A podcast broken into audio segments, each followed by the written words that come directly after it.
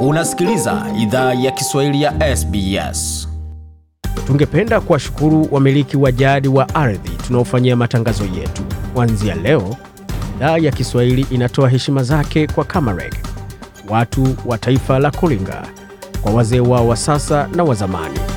Pia kuanzia leo tuna wakubali wa Aboriginal na Torres Strait Islander ambao ni wamiliki wa jadi kutoka ardhi zote unaosikiliza matangazo haya.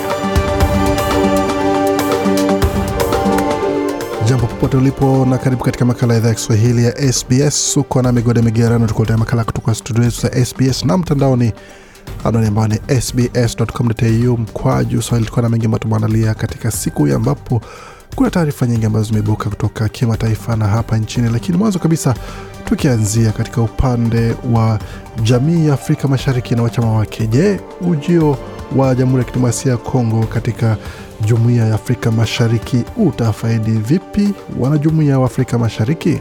Wengine wamesema ah, Kongo kuingia East Africa utatuletea dhahabu nyingi kweli kweli. Sasa sijui wanakuja na hiyo mali au vipi? Eh, mimi kwa kweli sina nani hii ufuatio mzuri wa, wa ya, za siasa za Kitanzania au za East Africa, lakini mimi naona ni kitu kizuri.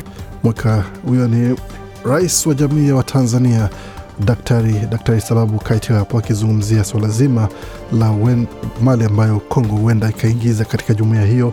Na tukizungumzia suala lingine, je, kwa upande wa Kongomani ni vipi walivyofaidi kupitia ushirikiano ama ujirani na mataifa ya Afrika Mashariki hususan Tanzania? Tulipopata uh, tatizo kwetu Kongo, uh, Tanzania ilipokea wengi wetu kama wakimbizi vizuri na wakatuchukua kama jirani wema. Huyo ni Bwana Mike Fideli, rais wa Jamhuri ya Kidemokrasia ya Kongo inayoishi kule jimboni uh, Queensland, akifunguka hapo kuhusu yale ambayo jamii ya Tanzania ilivyowapa wakati wa ukimbizi wao. Lakini kwa sasa tazame kile ambacho kinajiri katika masuala mazima masuala mazima ya muktasari wa habari.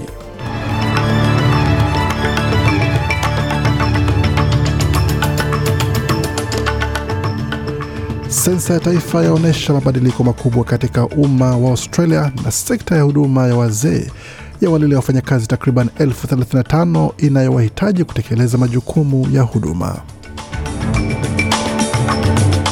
Baraza la usalama la Umoja wa Mataifa kukutana juu ya, ku, ya mashambulizi ya hivi karibuni ya Urusi nchini Ukraine, wakati barani Afrika waasi waendelea na mauaji kule Cameroon, HRW yasema. Na katika taarifa kutoka pembe ya Afrika, Sudani yadai wanajeshi wake wameuawa mjini Addis Ababa kule Ethiopia.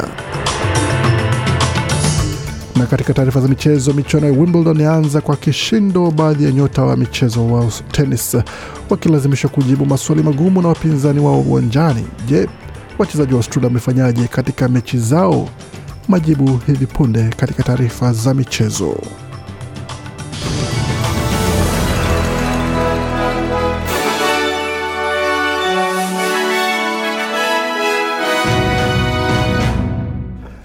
Wasikiza idhaa ya Kiswahili ya SBS ukiwa na migode migerano, na hii hapa ni taarifa kamili ya habari kutoka studio zetu za SBS Radio. Waziri Mkuu Anthony Albanese amekosoa vikali shambulizi la jeshi la Urusi kwa soko moja nchini Ukraine. Akizungumza mjini Madrid kabla ya kuhudhuria kongamano la NATO, alisema kwamba ni madhara mabaya ya vita na kuwa rais wa Urusi Vladimir Putin anaunganisha dunia dhidi yake na This is a civilian target.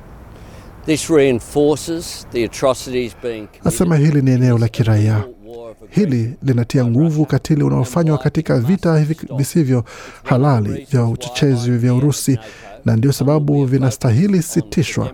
Ni moja sababu niko hapa katika NATO, na litakuwa lengo la mataifa ya kidemokrasia ambayo yanaunda NATO na pia kundi la nchi nne za Asia Pacific ambazo zimealikwa katika mkutano huu muhimu, alisema Bwana Albanizi. Bwana Albanizi amehamasishwa atembelee Ukraine na aliulizwa kama matukio ya hivi karibuni yataweza shawishi uamuzi ambao anaweza fanya. Alijibu kuwa ataendelea kufanyia ombi hilo tathmini katika siku zijazo. Tukiendelea taarifa zingine tumeandalia, shirika la tamaduni nyingi nchini shirika la tamaduni nyingi nchini Australia limesema kwamba sensa ya mwaka elfu mbili ishirini na moja imeonyesha kuwa utofauti umechepuka na umekuwa sehemu pana ya jamii nchini Australia.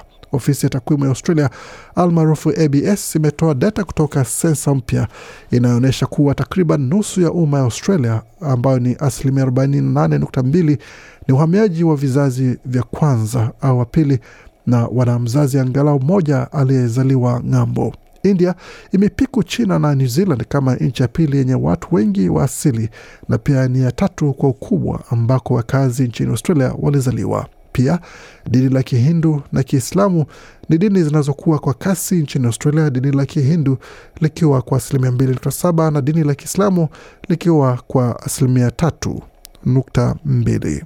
Daktari Has Delal ndiye mkurugenzi mtendaji wa shirika hilo. Ameeleza shirika la habari la SBS kwamba sensa imeonyesha jinsi utofauti ni sehemu muhimu ya maisha nchini Australia. It's really encouraging to see that over the many years now that um, it, it is Daktari Delala anasema kwamba inahamasisha sana kuona baada ya miaka mingi sasa imekuwa kawaida ya jinsi tulivyo wa Australia na uhamiaji umekuwa na sehemu muhimu katika maendeleo ya nchi hii, kama ni kijamii, kitamaduni au kiuchumi. Kwa hiyo nadhani takwimu hizi zinaonyesha utofauti kwa urefu na upana wa Australia.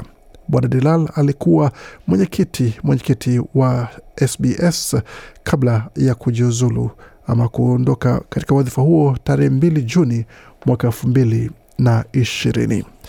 Na tukiendelea taarifa zile ambazo tumeandalia kwa sasa, ripoti mpya imesema kuna uhaba wa takriban elfu 35 ya wafanyakazi wa huduma ya wazee mwaka huu. Takwimu hiyo imeongezeka mara mbili tangu uhaba wa mwaka jana, ambapo idadi hiyo ilikuwa uhaba wa wafanyakazi takriban elfu kumi na saba. Kamati ya uchumi na maendeleo almaarufu SEDA iliyotoa matokeo ya utafiti huo mapema hii leo Jumanne 28 Juni imesema hakuna wafanyakazi wa kutosha wa kukidhi mahitaji ya msingi ya huduma iliyopendekezwa na tume ya kifalme kwa huduma ya wazee. Cassandra Windsor ni mchumi mkuu wa kamati hiyo, alieleza shirika la habari la SBS kwamba mengi yanastahili fanywa kushughulikia swala la uhamiaji. Na? The commitments that the Albanese government has made to um, improve the quality of care. Anasema ahadi ambazo serikali ya Albanizi ilitoa kuboresha huduma na sekta ni nzuri, na tunastahili fanya kazi kufanikisha hilo, ila bila wafanyakazi hawataweza tekeleza hayo. Kwa hiyo tunahitaji warejesha wahamiaji wengi sana katika sekta, ila tunastahili shughulikia pia yale mazingira ya mishahara ya chini, kuwavutia na kuhifadhi wafanyakazi. Wenza hapo akisisitiza katika taarifa yake. Tukiendelea taarifa zingine ambazo tumeandalia hususan zile ambazo tumezungumzia hapo kabla ni pamoja na hilo shambulizi ambalo baraza la usalama la Umoja Mataifa linasema kwamba Ukraine imeomba mkutano wa dharura wa baraza hilo juu ya shambulizi ya Urusi hivi karibuni ambayo ililenga raia. Baraza hilo linapanga kufanya mkutano huo hapo leo Jumanne kwa masaa ya Ulaya. Lengo kuu la mkutano huo wa baraza la Umoja wa Mataifa na usalama wa Umoja Mataifa wa ni kuhusu shambulio la kombora kwenye jengo kubwa la maduka ya biashara katika mji wa Kremchuk, amesema msemaji wa ujumbe wa Albania ambao unaongoza wenyekiti wa baraza hilo kwa sasa. Na shirika la kimataifa la kutetea haki za binadamu la Human Rights Watch limesema Jumatatu kwamba waasi wanaotumia lugha ya Kiingereza nchini Cameroon wameua takriban watu saba pamoja na kuteka nyara watu kadhaa tangu mwanzoni mwa mwaka huu. Ghasia zimekuwa zikishuhudiwa kaskazini magharibi na kusini magharibi mwa Cameroon kwa karibu miaka mitano, wakati serikali ikikabiliana na waasi wanaotumia lugha ya Kiingereza wanaotaka kujitenga na wale wanaotumia lugha ya Kifaransa na ambao ni wengi nchini humo. Waasi hao wamekuwa wakilenga shule pamoja na kushambulia angalau chuo kimoja kikuu. Ripoti ya Human Rights Watch ni kutokana na mahojiano kutoka kwa watu walioathiriwa, mashuhuda, rekodi za kimatibabu pamoja na ushahidi wa kujionea.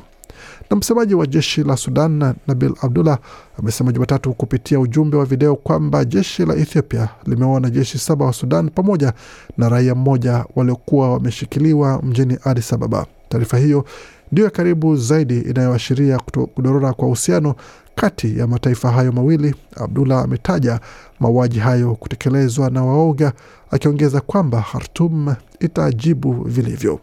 Taarifa hiyo hata hivyo haijatoa maelezo ya kina kuhusu watu waliouawa wala kusema walivyojipata mikononi mwa jeshi la Ethiopia. Uhusiano kati ya Ethiopia na Sudan umekuwa ukiyumba katika miaka ya karibuni kutokana na mzozo wa mpakani kuhusiana na ardhi ya ukulima kwenye eneo la Al Fashaka.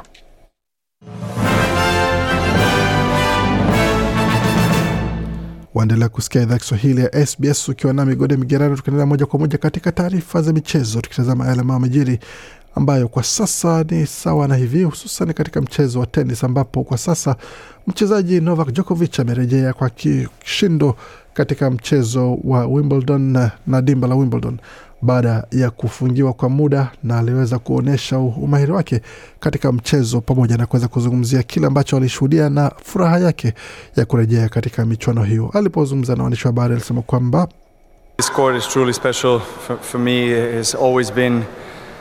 Nasema uwanja huu kwa kweli ni maalum sana na kwangu bila Um, shaka my dreams, imekuwa ni ndoto yangu sana kuweza kucheza na kushinda hapa. Ndoto yangu kabisa tangu utotoni, na kurudi hapa tena katika uwanja huu na katika mashindano haya bila shaka imenipa furaha sana na heshima kubwa ya kuweza kurejea kushiriki katika uwanja wa kati wa Wimbledon, alisisitiza bwana Djokovic. Na je, wachezaji wa Australia wamefanyaje katika michuano hiyo? Tazama katika mchezo ambao ulikuwa ni kati ya Andy Murray wa Uingereza dhidi ya James Duckworth ambaye alicharazwa, alishinda seti ya kwanza sita nne lakini seti zilizofuata zote tatu ikawa ni mteremko kwa Mwingereza huyo ambaye alishinda sita tatu sita mbili sita nne na kumwondoa mchezaji huyo wa Australia nje katika michuano hiyo. Katika mechi ingine ambayo ilihusu wachezaji wa Australia ni pamoja na James Milman ambaye alikipata kipigo kutoka kwa Mserbia uh, Kecmanovic ambaye alipata ushindi katika seti ya kwanza sita tatu, lakini Milman akajirejeshea ushindi na heshima sita mbili katika seti ya pili, lakini seti ya tatu na ya nne zikawa ni sita tatu sita nne kwa upande wa Muserbia. Hivyo tukishuka pale, wengine ambao atakichapa ni wachezaji wa Australia ambao ni Alex Demeno ambaye atakichapa dhidi ya, ya Hugo Delien wa wa Uhispania pamoja na kijana Paul Jabo Uingereza atakakichapa dhidi ya Nikirios mida ya saa tatu dakika kumi na tano ya Australia, wakati mchezaji Alexi Popperin wa Ufaransa atakichapa kwa mradhi wa Australia atakichapa dhidi ya Hugo Gaston wa Ufaransa katika mechi ambayo itakuwa bila shaka ni ya kusisimua. Kutakuwa pia na Mwaustralia mwingine ambaye kwa jina la Jordan Thompson atakakichapa dhidi ya Mhispania Roberto Sabeos Baena katika mechi yao ambayo itakuwa ni mida ya saa tano na dakika 25 ya usiku wa leo. Utaweza kuletea taarifa hizo kuhusu yatakayojiri katika michezo hiyo punde matokeo yatakapopatikana.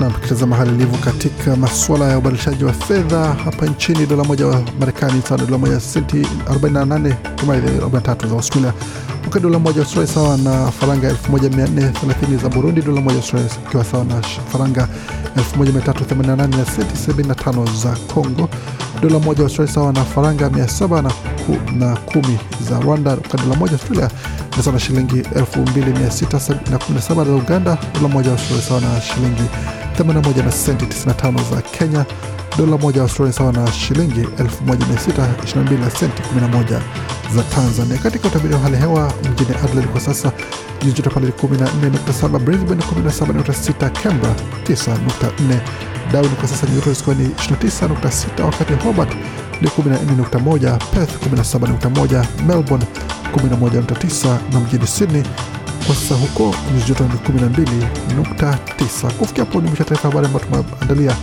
Bakia nasi kwa makala mengine manakuja kutoka studio zetu za SBS.